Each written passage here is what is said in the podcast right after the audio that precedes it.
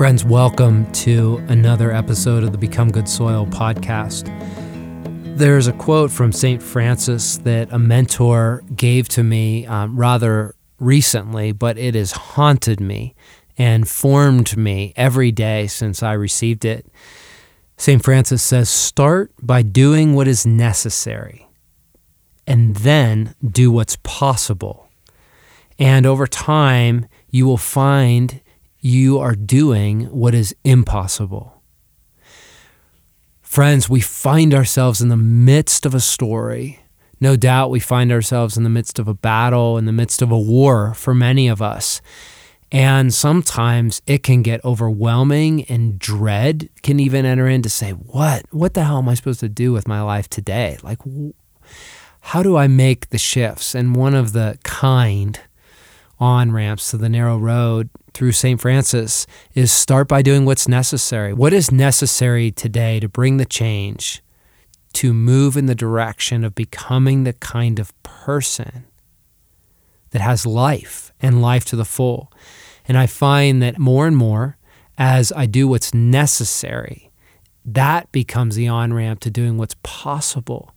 And then in time and over time, I find myself doing the impossible and boy, if I could tell stories of even just the last month of how many times I have seen the fruit of how that pattern lives out. In that spirit, I want to dive into the third and final part of a conversation that I had recently with Chuck Bolton. He's been a hero and a mentor, uh, an elder, helping to guide me in recovering the ancient path. I recently took a big risk in doing uh, something to invest in myself. And in battling for the hearts of people, I often find that the one person I battle for least is me. And the long term impact of not choosing to fight for my own heart and to receive the fathering and the love that I need to be fulfilled and sustained and strengthened so that I can care for others um, can really create a toxic atmosphere within me. And then it can come out from me to the people that I love and the people that I am intended to care for. And so, in that process of making a courageous choice, I reached out to Chuck and I said, Chuck, here's what I think I'm going to do. And it feels crazy, financially crazy, time wise, it feels crazy. Like, am I crazy? And he texted me back and he said, Morgan, you are the best investment. There will not be a better ROI in your life than what will come by choosing you. And at the time when he sent that, something in me knew it was true, but emotionally, I didn't feel it. Practically, I didn't feel it. And I needed to lean into his strength.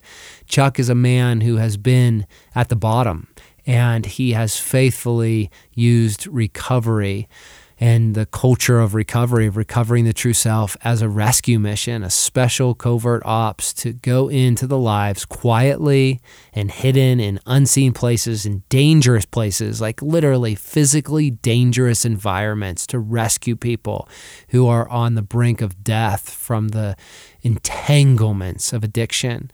And he rescues because he's a man who's been rescued. He's a man that has healthy boundaries and he knows how to say no. Chuck is a man that is increasingly aware of his inner life and he lets that inform him and guide him into the deeper riches of heaven.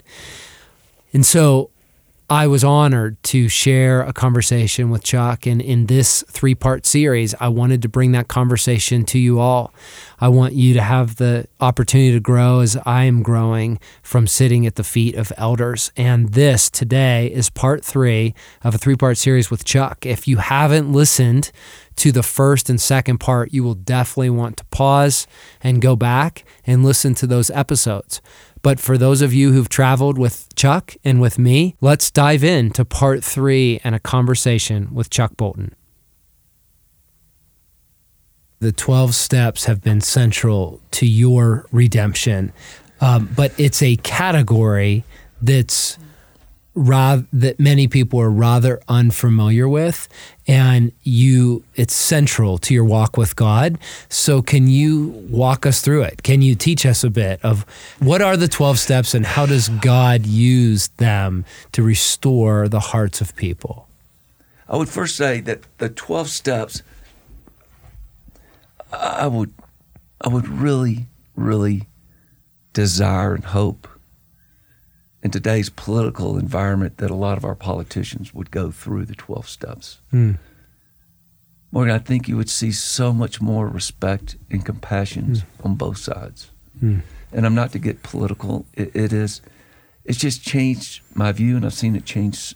I've seen it change a man that was an Aryan racist, mm. man uh, of the Aryan Brotherhood. He has a swastika and everything. I see this man love African Americans now. Um, I've seen the transformation, and so I, it, it is for alcoholics and addicts.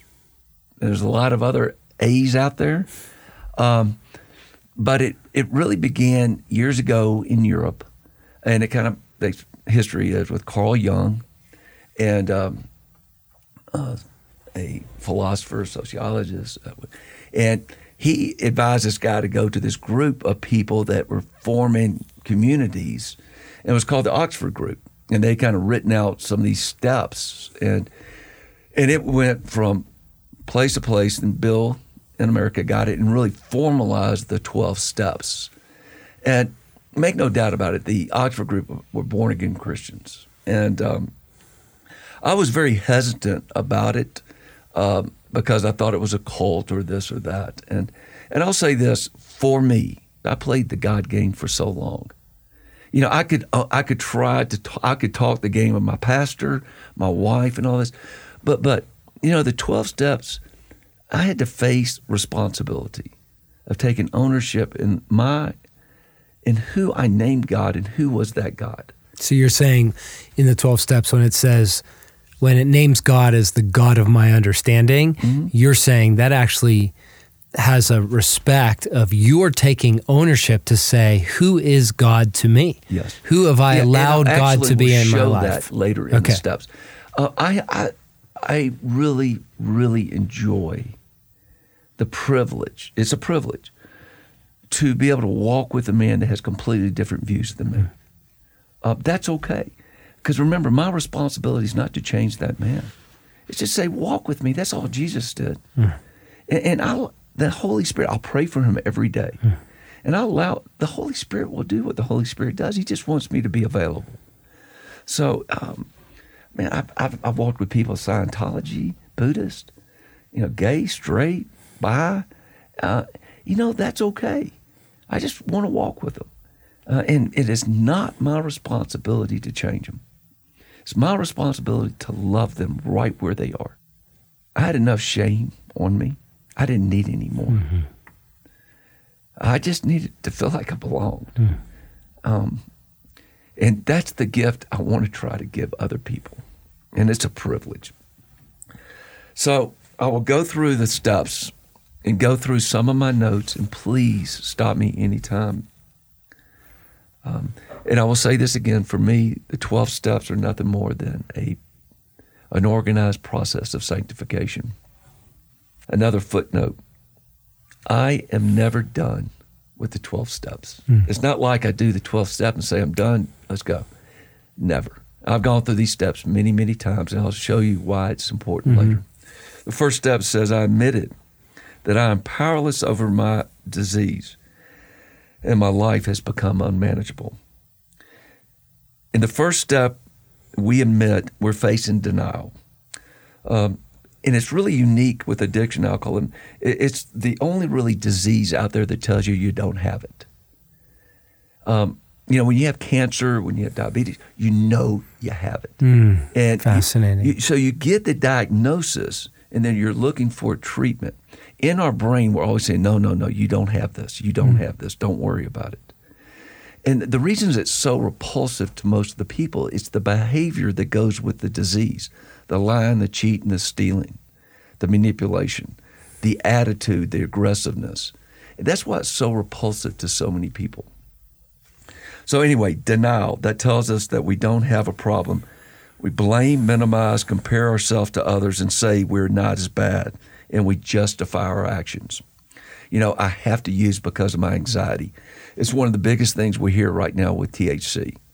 Uh, it's good for my anxiety. I need it. And if people only knew what THC was doing at 22% THC to the development of the brain, I think they. That's one of my goals is Mm-hmm. to educate people more on what's going on. Uh, so we have denial, then the, the stage of hitting the bottom, that despair and isolation. We realize we uh, we've been living without hope. We find we become friendless or so completely disconnected that our relationships are a sham and a parody of life and intimacy. And this is what I pray for for people that are into um, addiction or alcoholism. I pray that they get to this bottom where they have clarity, powerlessness, uh, that we admit that we cannot moderate or control our compulsive behaviors, even when they are causing us uh, to lose the things that matter to us most. We find ourselves doing the things that we, we would never do if it weren't for our addiction, our woundedness, or our false self. Things that make us shudder with shame when we think about them. So we have denial, uh, we have hitting bottom, and then we recognize that we're powerless. And unmanageability is in relationships, finances, relationships, and health. Surrender. This is a key part of step one and where I came to. This, uh, there is a huge difference between resignation and surrender. Resignation says that I will always be this way. It's that agreement that I am broken and can't be fixed. Um, that I have been abused all my life. I've, I've been, and it's it's not going to change. Um, surrender is throwing up that white flag, saying, "I'm going to die if I don't do this. If I don't put the flag up and say I need help, I cannot do this alone." So, step one, oh, the the spiritual priorities. I mean, uh, principles. I'm sorry, spiritual principles in step one. They're spiritual principles, and these are the tools in our tool belt that I choose to use. Are honesty, open mindedness, willingness, humility, and acceptance. We could spend hours on all mm-hmm. this. And by the way, each of the steps, except step one, start with we. That we do this together. Only step one is I. So step one basically says, I can't do this. Hmm. Step two, we came to believe that a power greater than ourselves could restore us to sanity. Power greater than ourselves goes back to that story when I was in my first meeting. I was all in tears after the meeting. The old hmm. man, Ed, looked me with his beautiful blue eyes, and I was teary. And he put his hands on my shoulders. He was about a foot from my face. Said, "Chuck, we're going to love you till you can love yourself." I came to believe. Now, it was that power greater than myself, God, right? That no, it was, it was, I think God used that man in my life to offer some hope, and so it, it is a process of, of believing. And the really question is, I came to believe that God, um, uh, that um, we came to believe that a power greater than ourselves could restore us to sanity, and we have to understand what insanity is. And, and that is doing the same thing over and over again, expecting a different result. How many times did I promise God if this if if if I can just get through this night, I won't do dope again. If I get through this night, I won't drink again. If and even today, Lord God, I never want to respond to Michelle in that kind of a tone. You know, I, I don't want to be that aggressive to the employee. I mean, make so many, so many promises. Uh, in insanity, if I don't change the way I'm doing things, the outcomes will never change. So I have to realize that I can be restored to sanity. Coming to believe, and this is very important because it says coming to believe. I mean, I came to believe. As addicts or in our false self, we're prone to wanting everything to happen instantly. We have to understand that this journey is a process in hmm. step two. So step two, I mean, step one says, I can't. Step two says, he can. Step three, we made a decision to turn our will and our lives over to the care of God. This is really important for me when I was in prison made a decision to turn our will and our lives over to the care of God. This could be salvation, but for me, it is a continual process of yielding and trusting. Of yielding and trusting. Making this decision to turn our will and our lives over to the care of God is one we will make over and over and over again. We so this we so easily go back to our old coping mechanisms when we for, when we get complacent in our recovery or and our walk with the Father. What that says is that because my old coping mechanisms, self protection mechanisms, for instance, uh, if I feel like somebody's challenging me, I bow up. Mm-hmm. I, am a move you against. You get big, yeah. And my false self, your vernacular, mm-hmm. and my false self, I'm a move against. And instead of slowing down and try to understand them. So it, it is my old coping mechanisms come so easy because I practiced them over the years and years yes. out of self protection of what I thought instead of saying, My father has something better for you, Chuck, and hearing that voice and living through that. So I, I have to die to myself and trust in the care of God. And, and that's a big part of this. So you're saying that there's a difference between a reaction and a response. That the reaction is the the the man you've become you need to die to. That's self-protective. Oh, and the response is God, what is the better you have for me in this situation? I have no good reactions in life. Mm, okay. yeah, I, I always pray for a thoughtful, caring, compassionate response and and that does mean sometimes I go against somebody, but it's from a true self. Yes. Um, so it is a response. Reactions are from that wounded wounded boy of mine. It's good, and they still happen mm-hmm. to this day. So that's um, uh, one of the things I wanted to say in step three. I'm going to keep this moving. Is it says we we made a decision to turn, our, uh, to turn our will and our lives over to the care of God. What, what, a, what, what I ask people, because I have to ask myself and go back to my, my past. Did I ever feel cared for? Hmm. And I can read this step all day long. But how can it sink deep in my soul and actually come through trusting that if I really didn't feel safe emotionally growing up? I'm not blaming anything, it's just a recognition. And, and I've really didn't care for. And ever since I've been married, I felt like I had to care for everyone else. Um, you know, by meeting their needs financially or whatever it might do I really, I had to ask myself this question do I really understand what it would look like for God to care for me? And do I trust that? And I can say over the 13 years of my recovery that this is why I still am practicing these steps in all my affairs. I'm trying to because that is one of the, of the things I learned in prison that He will care for me, He mm-hmm. will sustain me. He, He's kind. The feminine side of my father is so loving and tender that I, I could never, and I never want to get that with a light switch. I want to live through it, to be radically transformed by this idea of Him caring for me. So that is one of the reasons I will never be finished with these steps. Hmm. That God reveals more and more of Himself to me hmm. through this. So that's step three. First step, I can't. Second step, he can. The third step, I think I'm going to give him a try.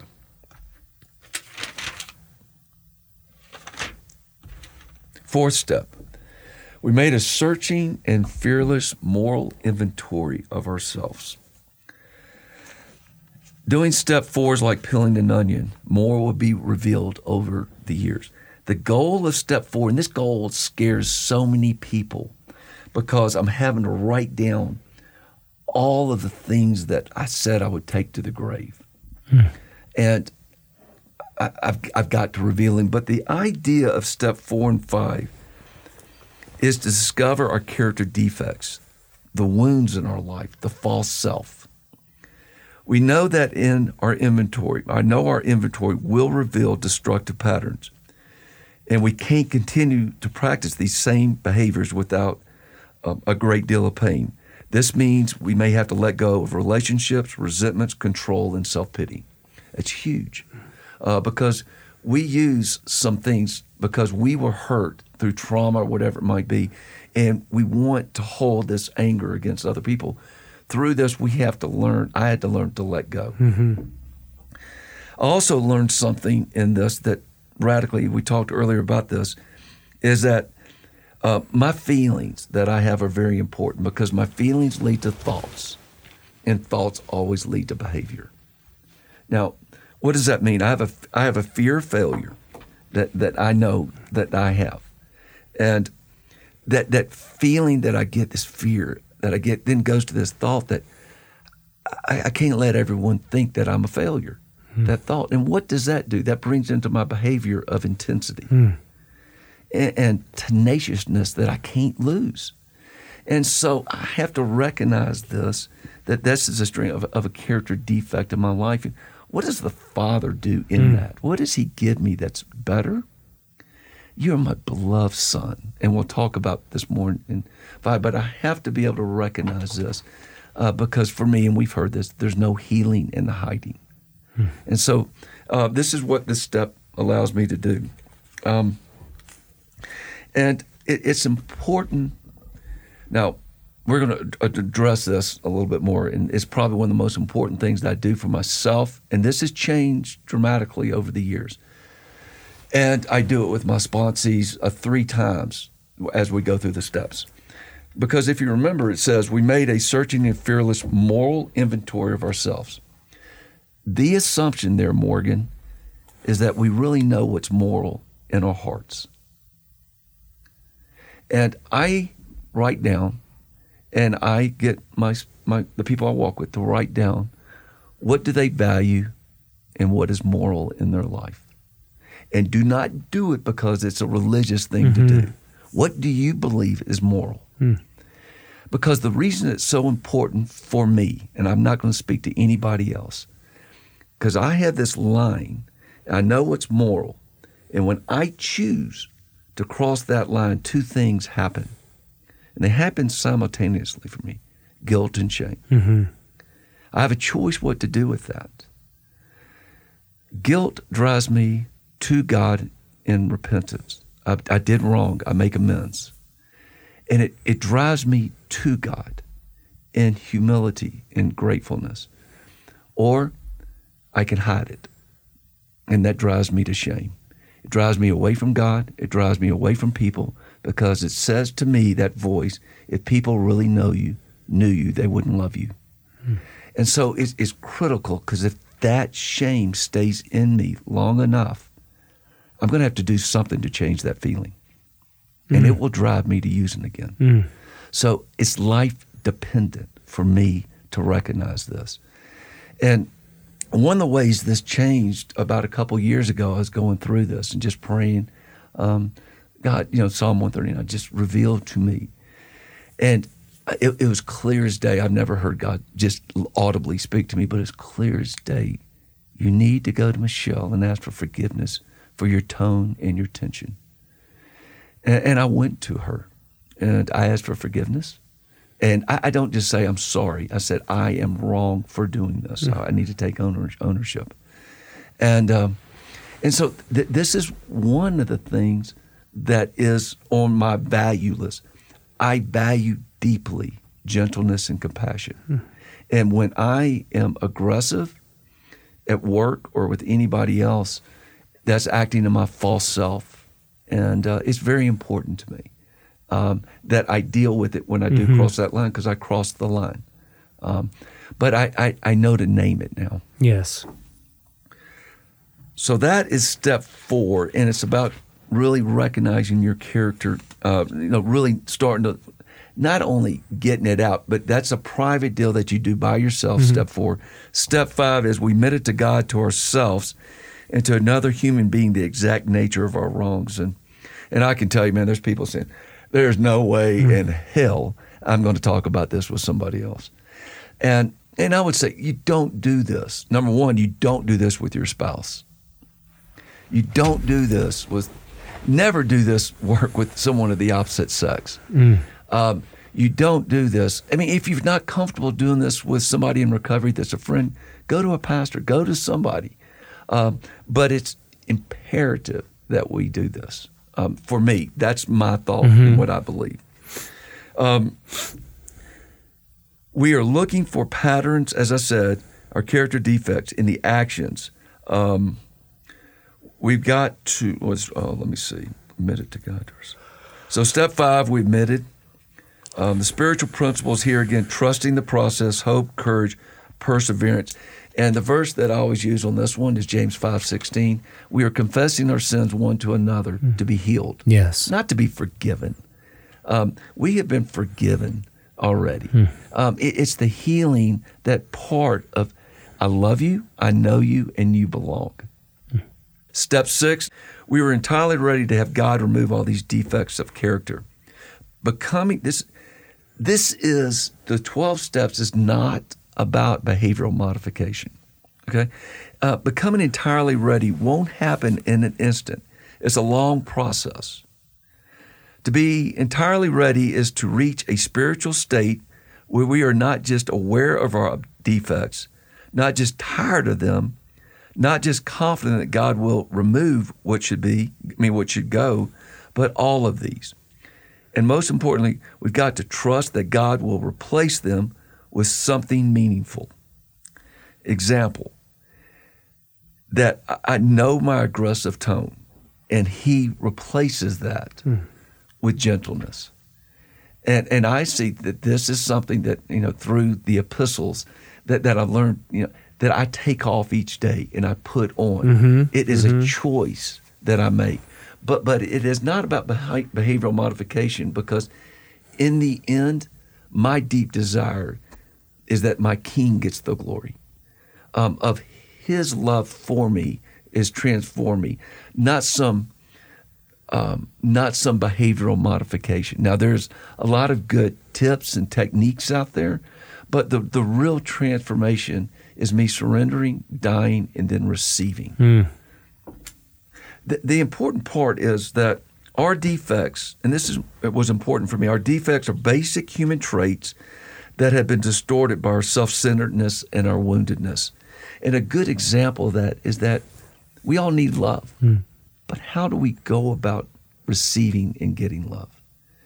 Is there is that, that females are manipulative with men or hmm. men manipulative with women? We use our money to buy a hmm. relationship, get a relationship.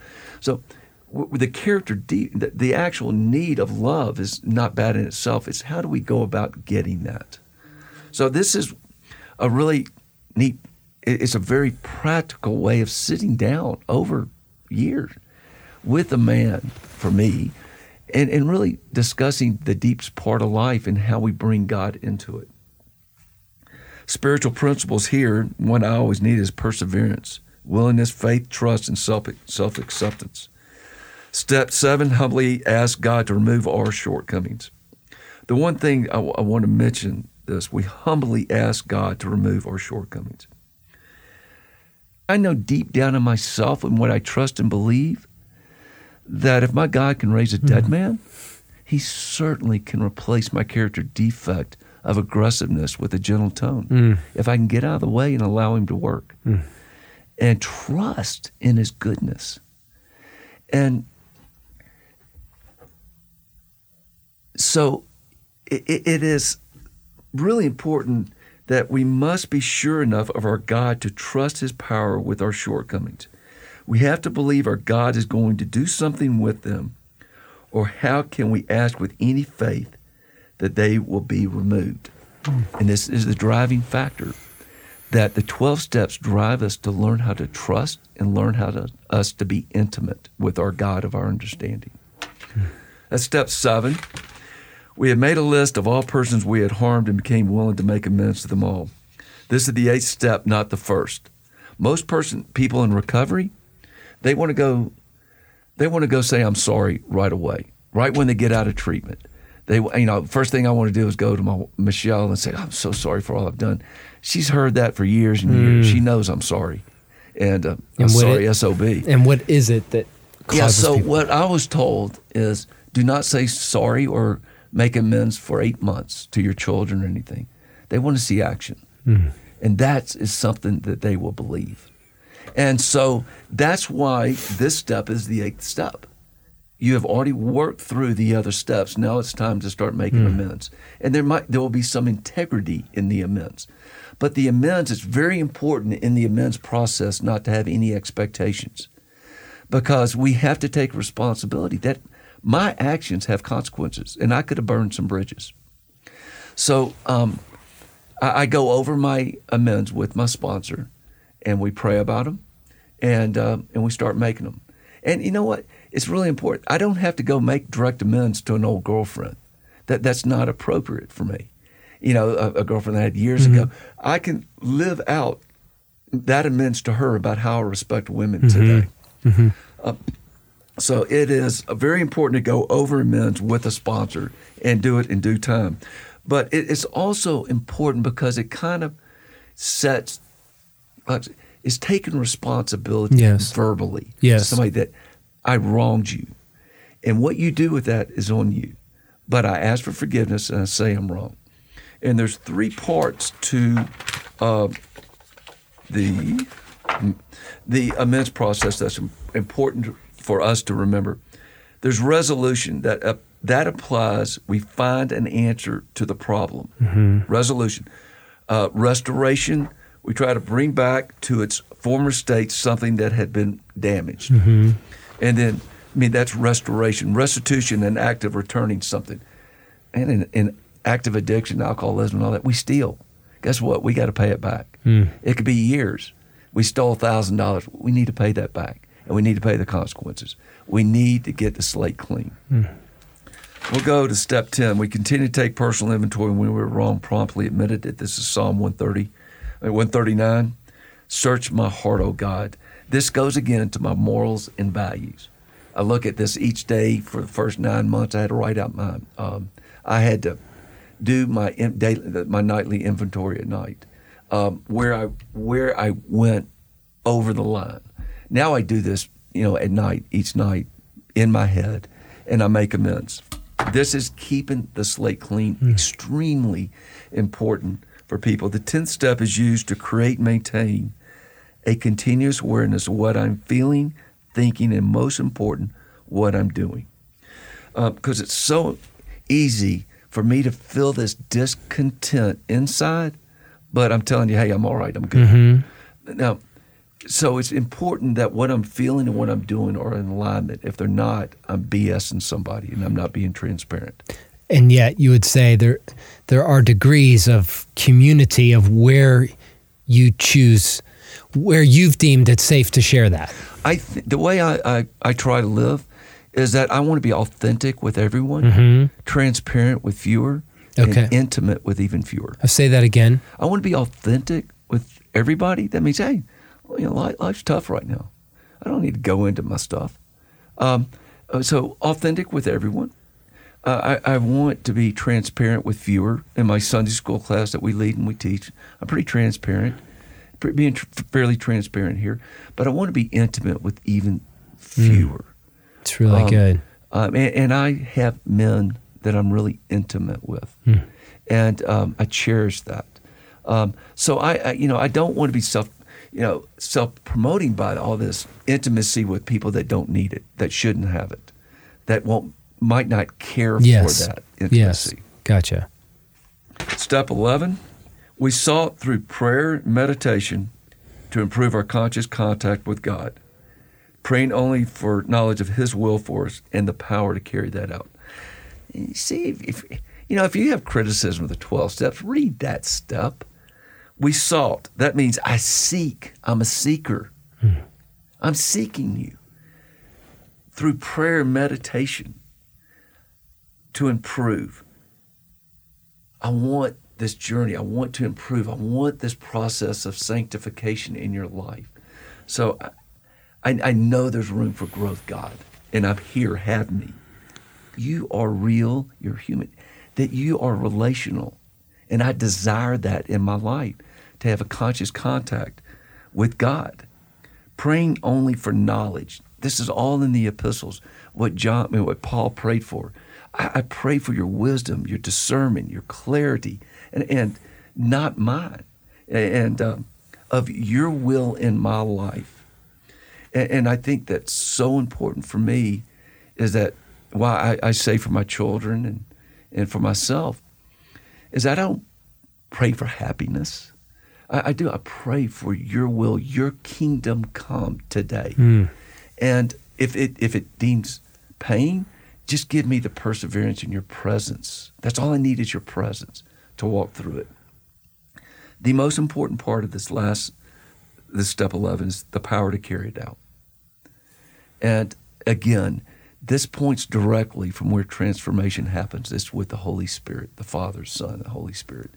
Um, your power. This is not about behavioral modification. This is all about the transformation of your power, not my will, but your will. Mm. the last step is very good step, step 12. After having a spiritual awakening as a result of working these steps, we carry this message to the alcoholic addict who is still suffering and practice these principles in all of our affairs. Mm. And this is the Great Commission. Mm. And uh, and it, the, the, good thing about it says, after having a spiritual awakening, a result of working all these steps, it, it just takes time.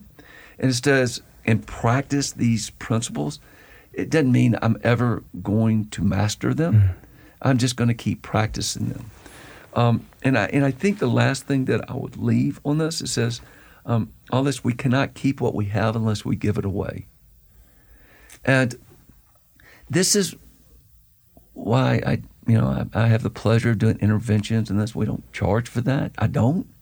Um, I, I've been given so much love, patience from others, and freedom. I don't have a desire to use, and it's so hard for a non-alcoholic or addict to understand that obsessive compulsive desire. I don't have that. And I, I, do have a desire and I have the tools to live a new way. Hmm.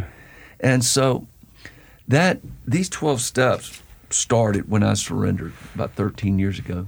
And uh, and as I said, the second step of this journey, being in prison and learning about my higher power, my God, my Father who cares for me, loves me, has sustained me, um, has, I think, has brought me to this place in my journey today um, to where I actually feel like I'm going with the stream instead of fighting the stream.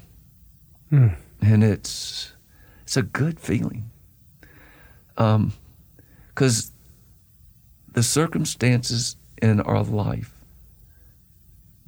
mostly because of my poor choices, and I had to deal with the circumstances in my life. And listen, God was so merciful that I didn't have to get the full blunt of my actions. But today, and it could change tomorrow, but I'm living presently today, mm. that we really, Michelle and I feel like we're in that gentle, good stream and it's a good feeling.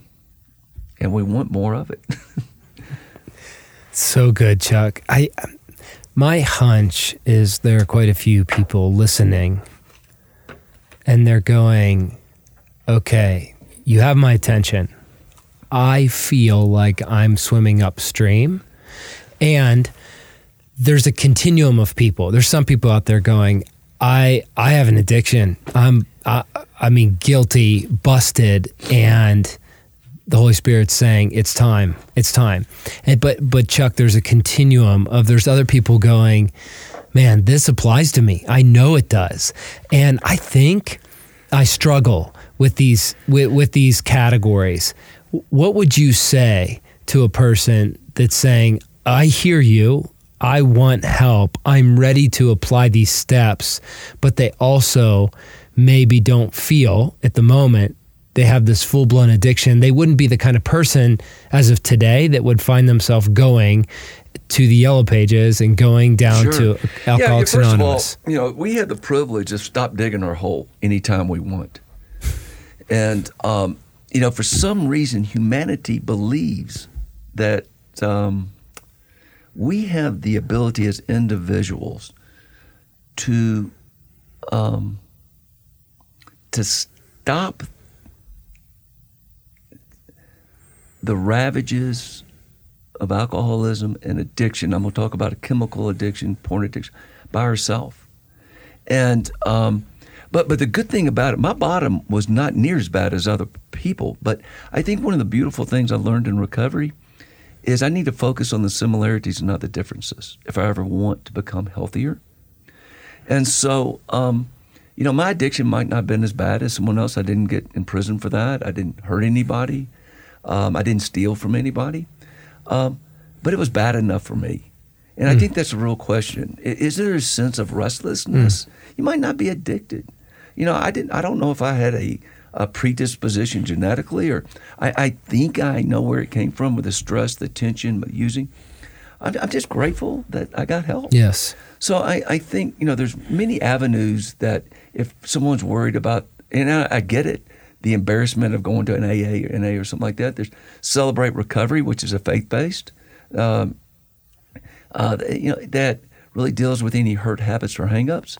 Um, I, I, I, and I even think that it's healthy for people to do some studying about the precepts of the 12 steps uh, because they're extremely insightful. Uh, you know, Richard Rohr, there's a lot of books written on it now. So it, it is, I would say to that listener out there is, and I mean this for the deep of my heart, is, is I'm sorry you can't share that with someone else. And you're carrying that burden alone. I've been there. Boy, and it sucks. Um, it's just, I- I'm sorry. Uh, th- there is hope. Um, you know, that's um, that's the, the really the quote. The good news is allow others to love you and fully know you. Um, there is so much freedom in that, and honestly, Morgan, if you didn't know my story, God could make something beautiful out of it. If others didn't, if I hid it, um, th- this is where I get to see how my Father can make something beautiful really out of ashes. And so that person that's listening is saying, "Hey, I, I really don't have that bad of a bottom." I say a couple things. Just give it time, um, and I, and I, I'm, s- um, give it time. Um, because I, I know one thing with chemical addiction, it's a disease because one of the aspects of a disease is progressive. And, and I, I tell people that come into the rooms, I said, look, if it doesn't work for you, you know, go ahead go back out there because your your addiction's waiting for you. And I've absolutely never seen anybody that went back out using drugs again or alcohol and say, I like this way of life a lot better than being clean and sober. Never. Hmm. And so, but but, there's free will. Give it a shot. Be transparent. Be hmm. open with somebody, and that white flag is beautiful. Hmm. Because you know what it did? It allowed other people. I was other men in my life that I wouldn't let in. It allowed those men into my life, and allowed those men to love me. And and that's huge to to fully know me that I'm broken. I cannot do this by myself. And, and I've seen it in marriages where marriages have fallen apart and the man is just broken. And I can tell, I, I, I can't fix a marriage, but I can tell them no matter what happens, I'm going to love you and I will walk life with you. I will not judge you if you get a divorce, um, but I will love you and I trust God will do what God can only do. Hmm. And it, it has built tremendous relationships because the last thing I want to do is judge. I just so the person that's wrestling with it out there. If there's discontent, listen to that discontent. If there, if and, and please address it. Don't sweep it under the rug because you're missing out on freedom. You have way with words, uh, and there's just Chuckisms. There's just there's just these parables that there are these proverbs, Chuck, that you say that have stuck with me for years. Um, I'd like you to pick one that's on your heart um, for our friends out there and say, This has been with me, and I feel like it would be good to share it with you. I've got to focus on keeping my side of the street clean. Um, my job and responsibility is not to keep your side of the street clean, and it goes back to the 12 step. My responsibility is carry the message, not the messenger. And so I need to keep my side of the street clean. Okay? Uh, the, the other one that you mentioned, is, uh, it, it's a visual, but it's really important for me, especially with, uh, you know, if, if I live uh, with one foot, my left foot in the past, uh, with, with all of the shame and, and all the regret and all the hurt, and I have one, my right foot spread out in the future, and I want to visit the future, but if I stay in the future with all the fantasies and with all the fear of failure, um, I'm literally spread eagle pissing on today. And, and, and, it is absolute visual. What I have done for so many years is not live present. And what that means is able to come out here to Colorado to be with Aaron and you and friends and and not have any agenda, but just to be present and soak in friendship. Um, and it, it has allowed me not to get caught up with having to close the next big deal because I got to get stuff. It, it, allows me to do the very best I can in my vocation, and uh, and really focus on relationships today. But because of the listener, and, for me particularly my past, and it's the hardest for me to probably practice, is the one that says, if I want any hope of a better tomorrow, I have to give up all hope of changing my past. And that is so important for me that I can't change my past, but I absolutely trust that my Father can make something beautiful out of the ashes of my past. And I've seen that. So it, it allows me to live a lot more present today. Friends, we've covered a lot of ground in these three episodes of the Become Good Soil podcast. We have touched on a lot of topics, and my hope is that you'll go back and revisit these and glean more and more of the nuggets of wisdom that Chuck has woven into this conversation. In the meantime, my question is what's for now?